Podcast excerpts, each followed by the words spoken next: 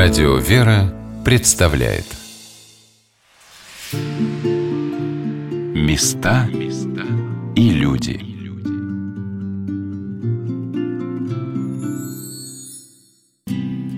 Здравствуйте, у микрофона Ольга Королева, и я продолжаю знакомить вас с Троицким храмом села Рязанцы Московской области.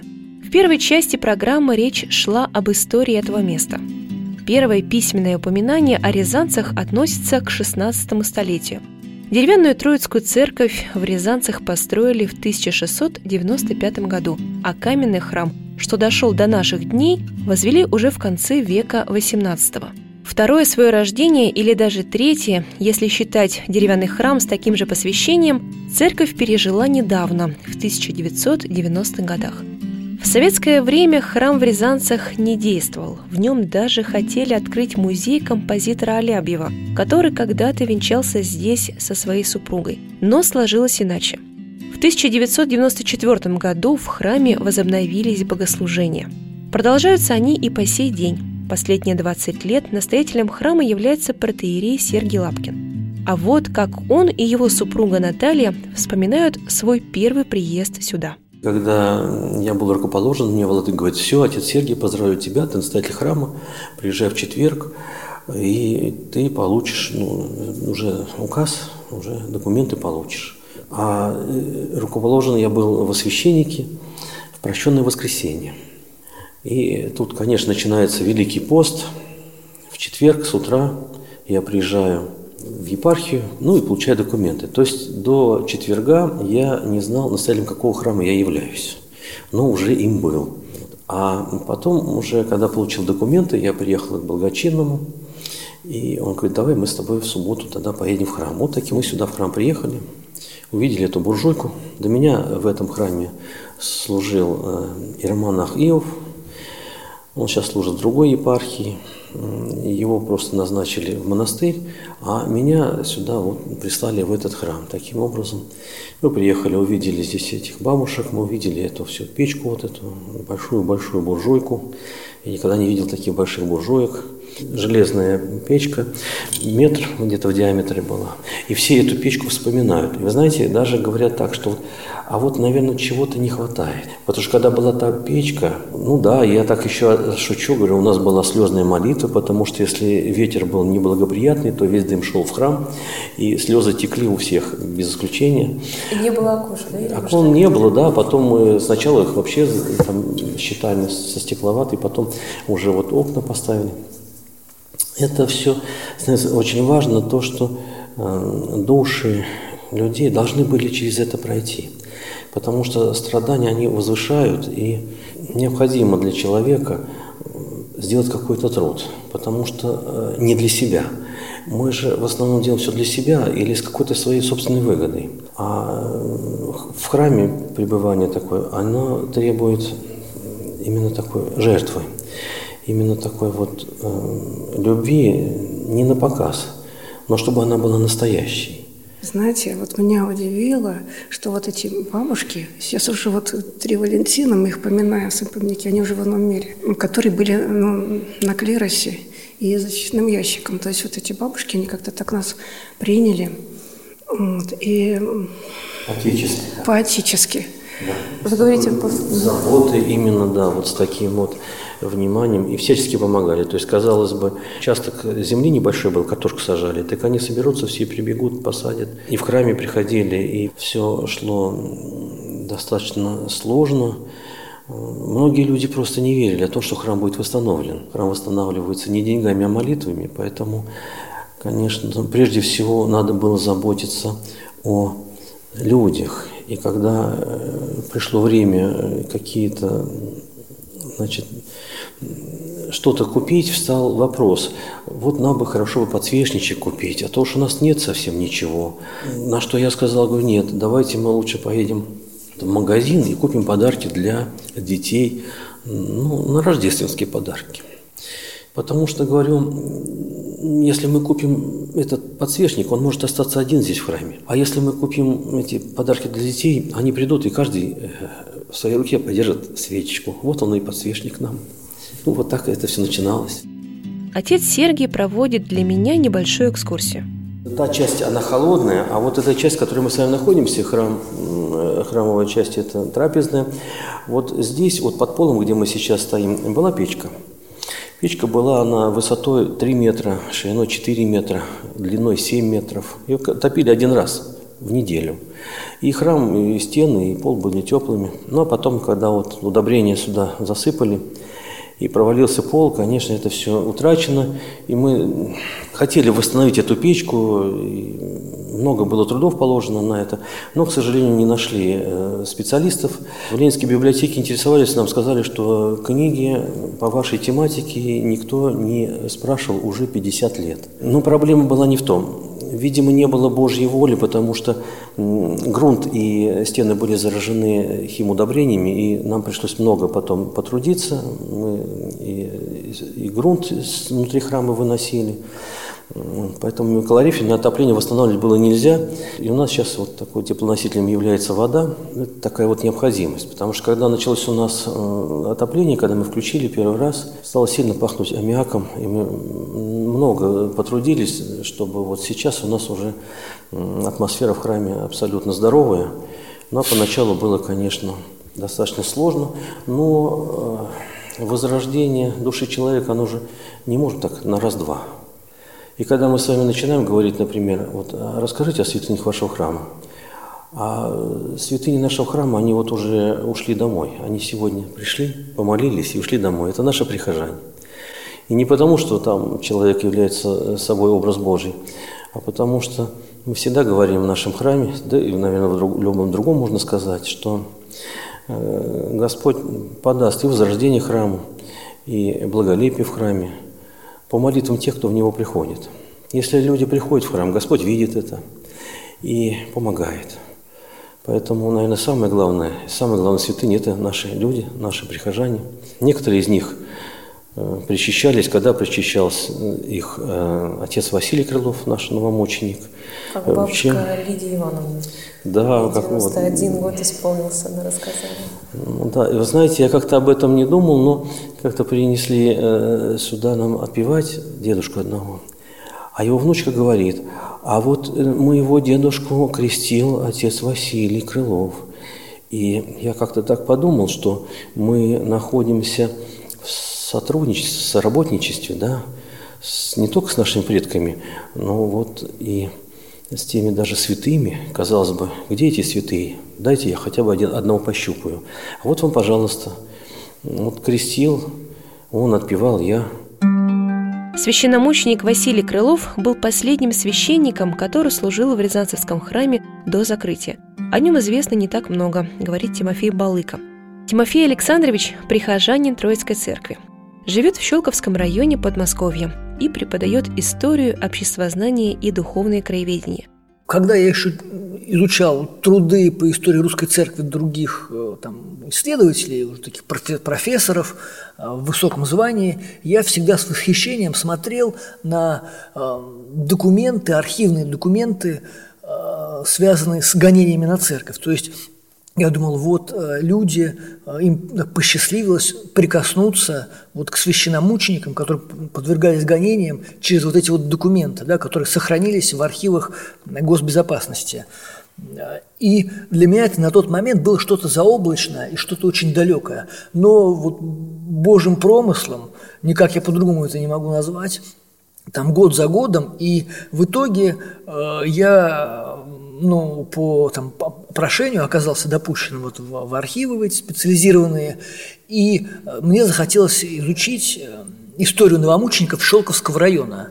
У нас пять новомучеников в Шелковском районе, и мне захотелось вот посмотреть, почитать их дела, узнать, как в реальности все обстояло вот в эти лихие годы. И первым вот э, делом вот, уголовным 30-х годов, связанным с гонениями на церковь, на священников, было как раз-таки дело священномученика Василия Крылова, который служил здесь, э, в этом храме села Рязанцы с 1934 по 1937 годы. Расскажите, что мы знаем о нем? Он родился в семье священнослужителя, э, поступил там, обучаться в специализированные духовные учебные заведения. После того, как совершилась революция 17 года, он не отказался от церкви, как и многие другие, как и большинство наших священнослужителей того периода.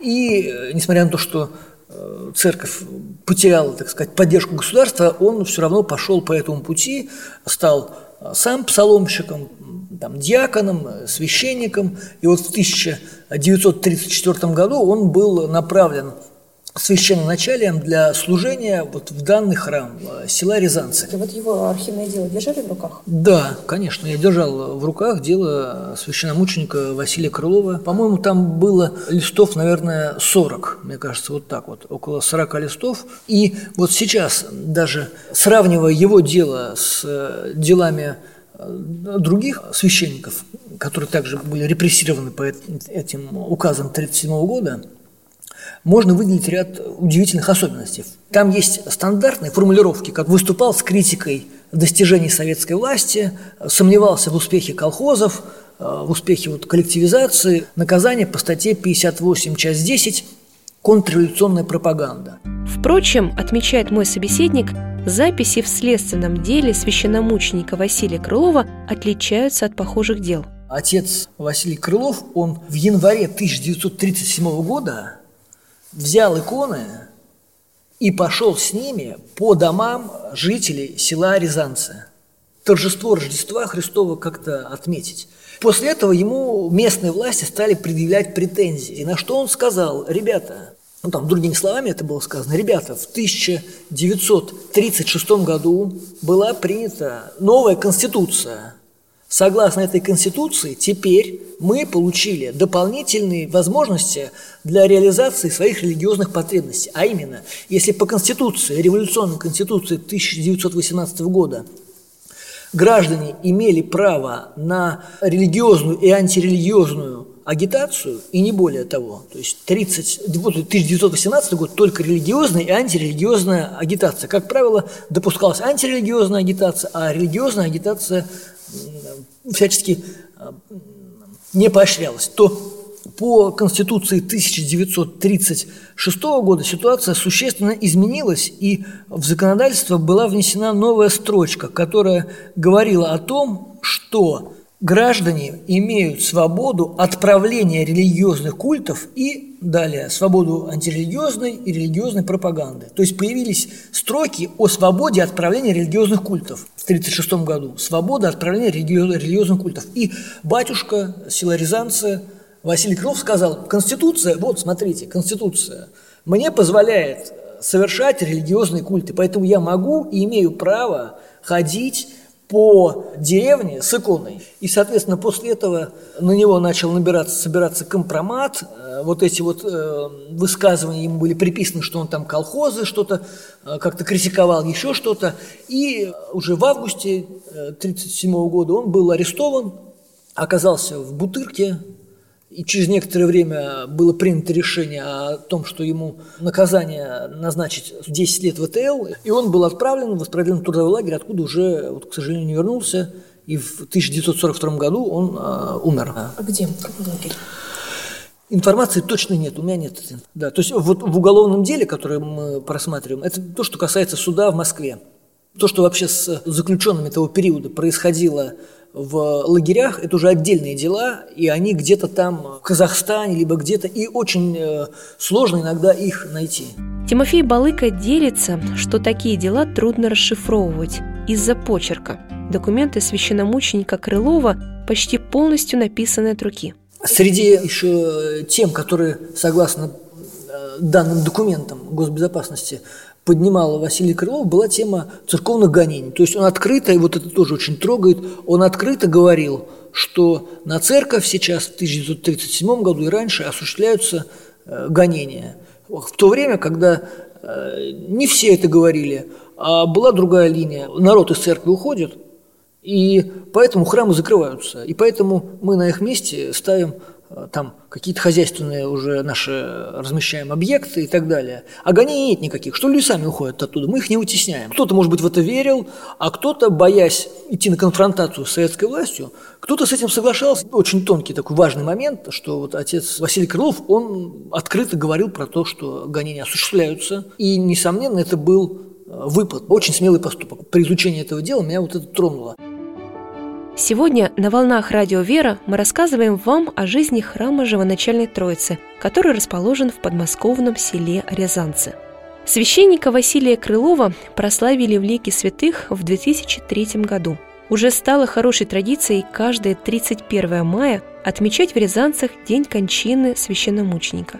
Прихожане украшают Троицкий храм сухим сеном и березовыми ветками и собираются на праздничное богослужение, рассказывает настоятель протеерей Сергий Лапкин.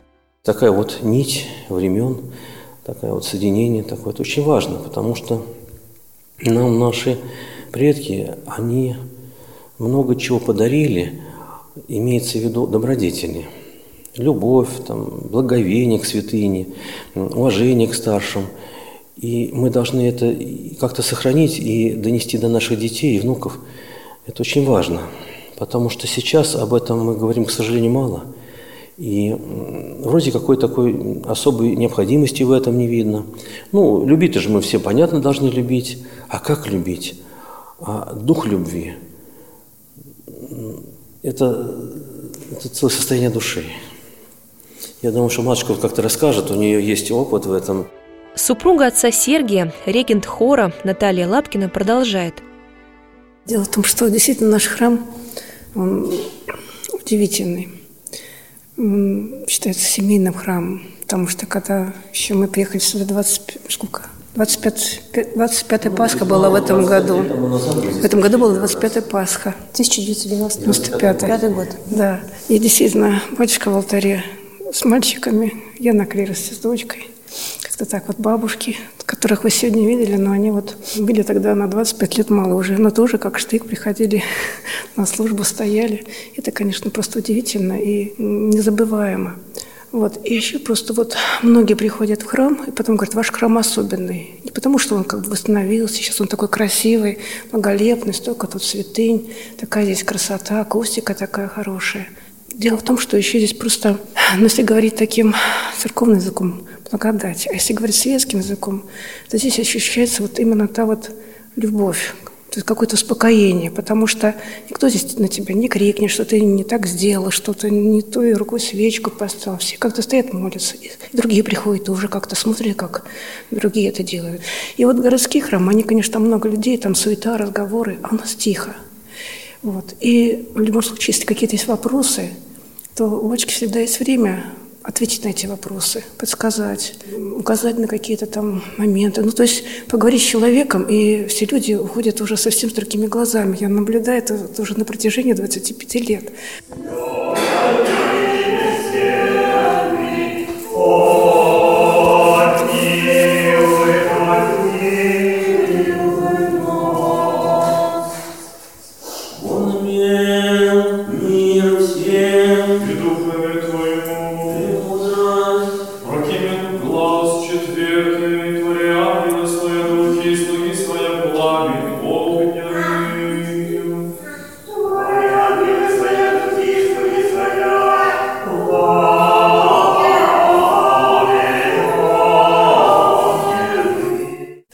Как-то жизнь наполняется той вот любовью, той, тем вниманием, которое вот они получают здесь в храме. Насчет пения, конечно, хотелось бы, чтобы пение ну, пение у нас молитвенное. Бабушки подпевают. Да.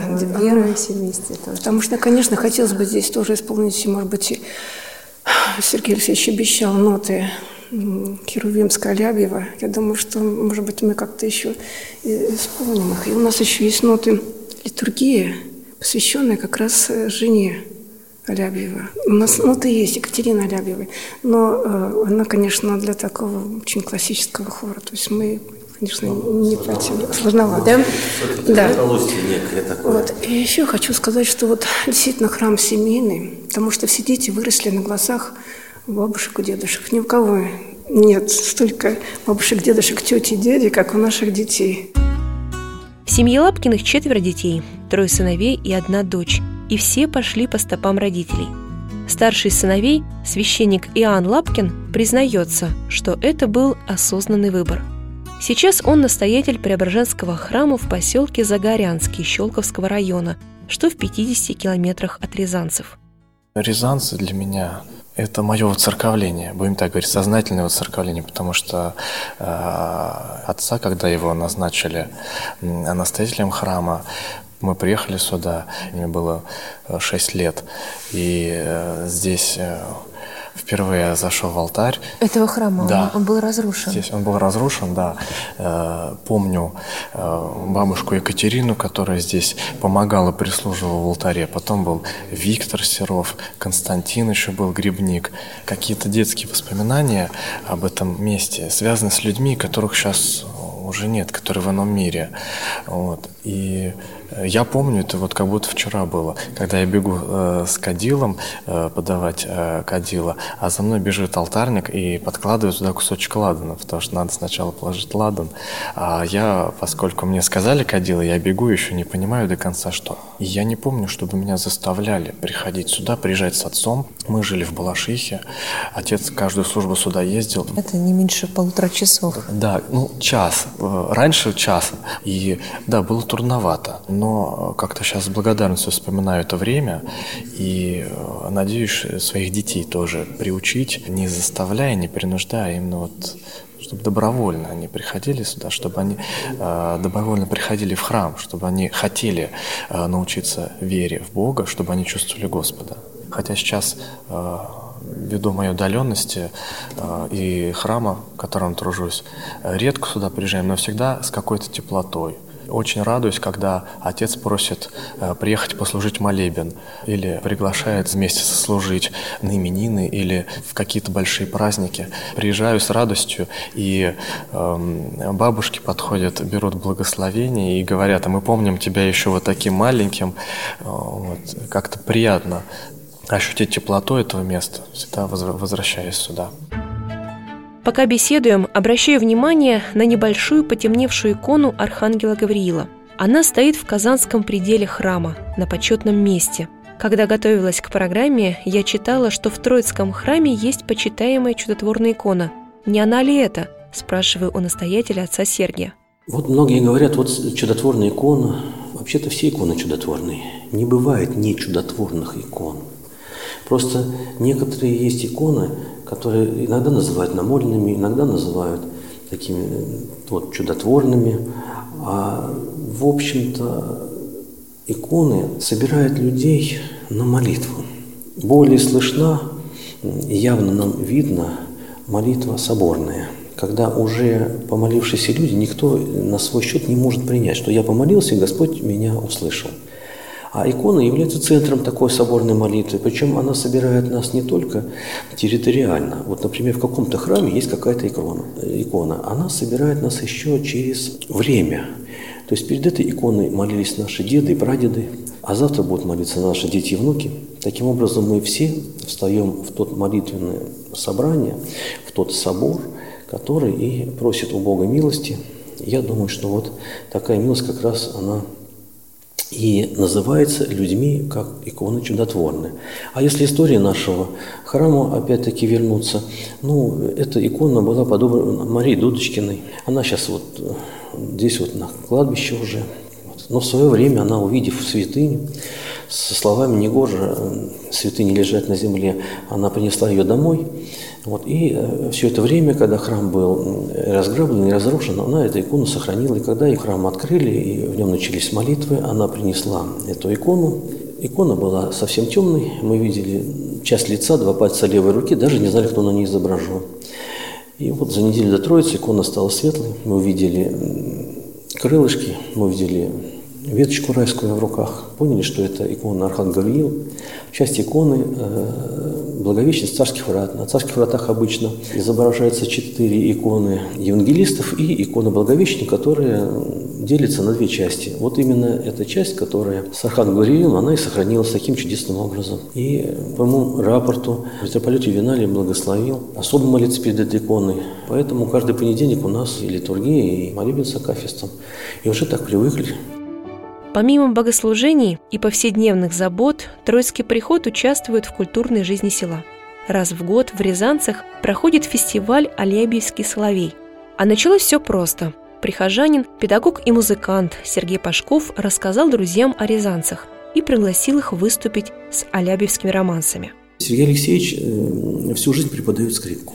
И у него есть много друзей, музыкантов, и он на свои собственные деньги отремонтировал фортепиано, в которое в клубе, оно было в ужасном состоянии. И пригласил он струнный квартет. Потом на следующий год еще раз сыграли.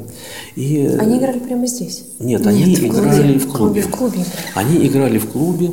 Вот. Э, мы делали такой эксперимент, и у нас э, один раз в храме этот э, струнный квартет тоже прозвучал. И было удивительное событие, вот, потому что все пришли все прихожане, и даже потом я слышал, когда люди говорили, что вот, мол, ну что же вы нам не сказали, что же вы нас не предупредили, что вот такой будет такой замечательный концерт. То есть вот началом вот этих вот алябьевских соловьев стал именно Сергей Алексеевич. Ну, а потом эту идею подхватила местные власти, они стали сначала делать просто какие-то такие ну, тематические вечера, потом это все вылилось в то, что организовался э, значит, уже какой-то конкурс, и сейчас этот конкурс на уже областном уровне проходит у нас здесь в Рязанцах.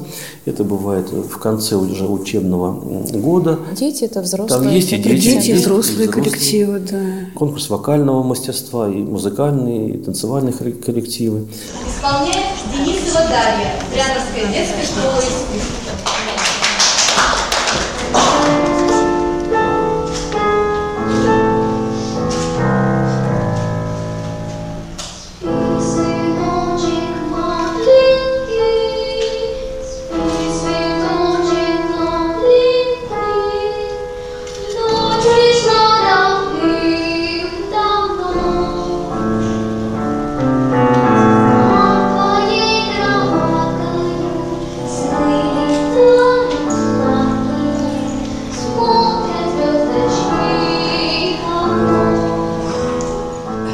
Такая вот э, музыкальная жемчужина Подмосковья.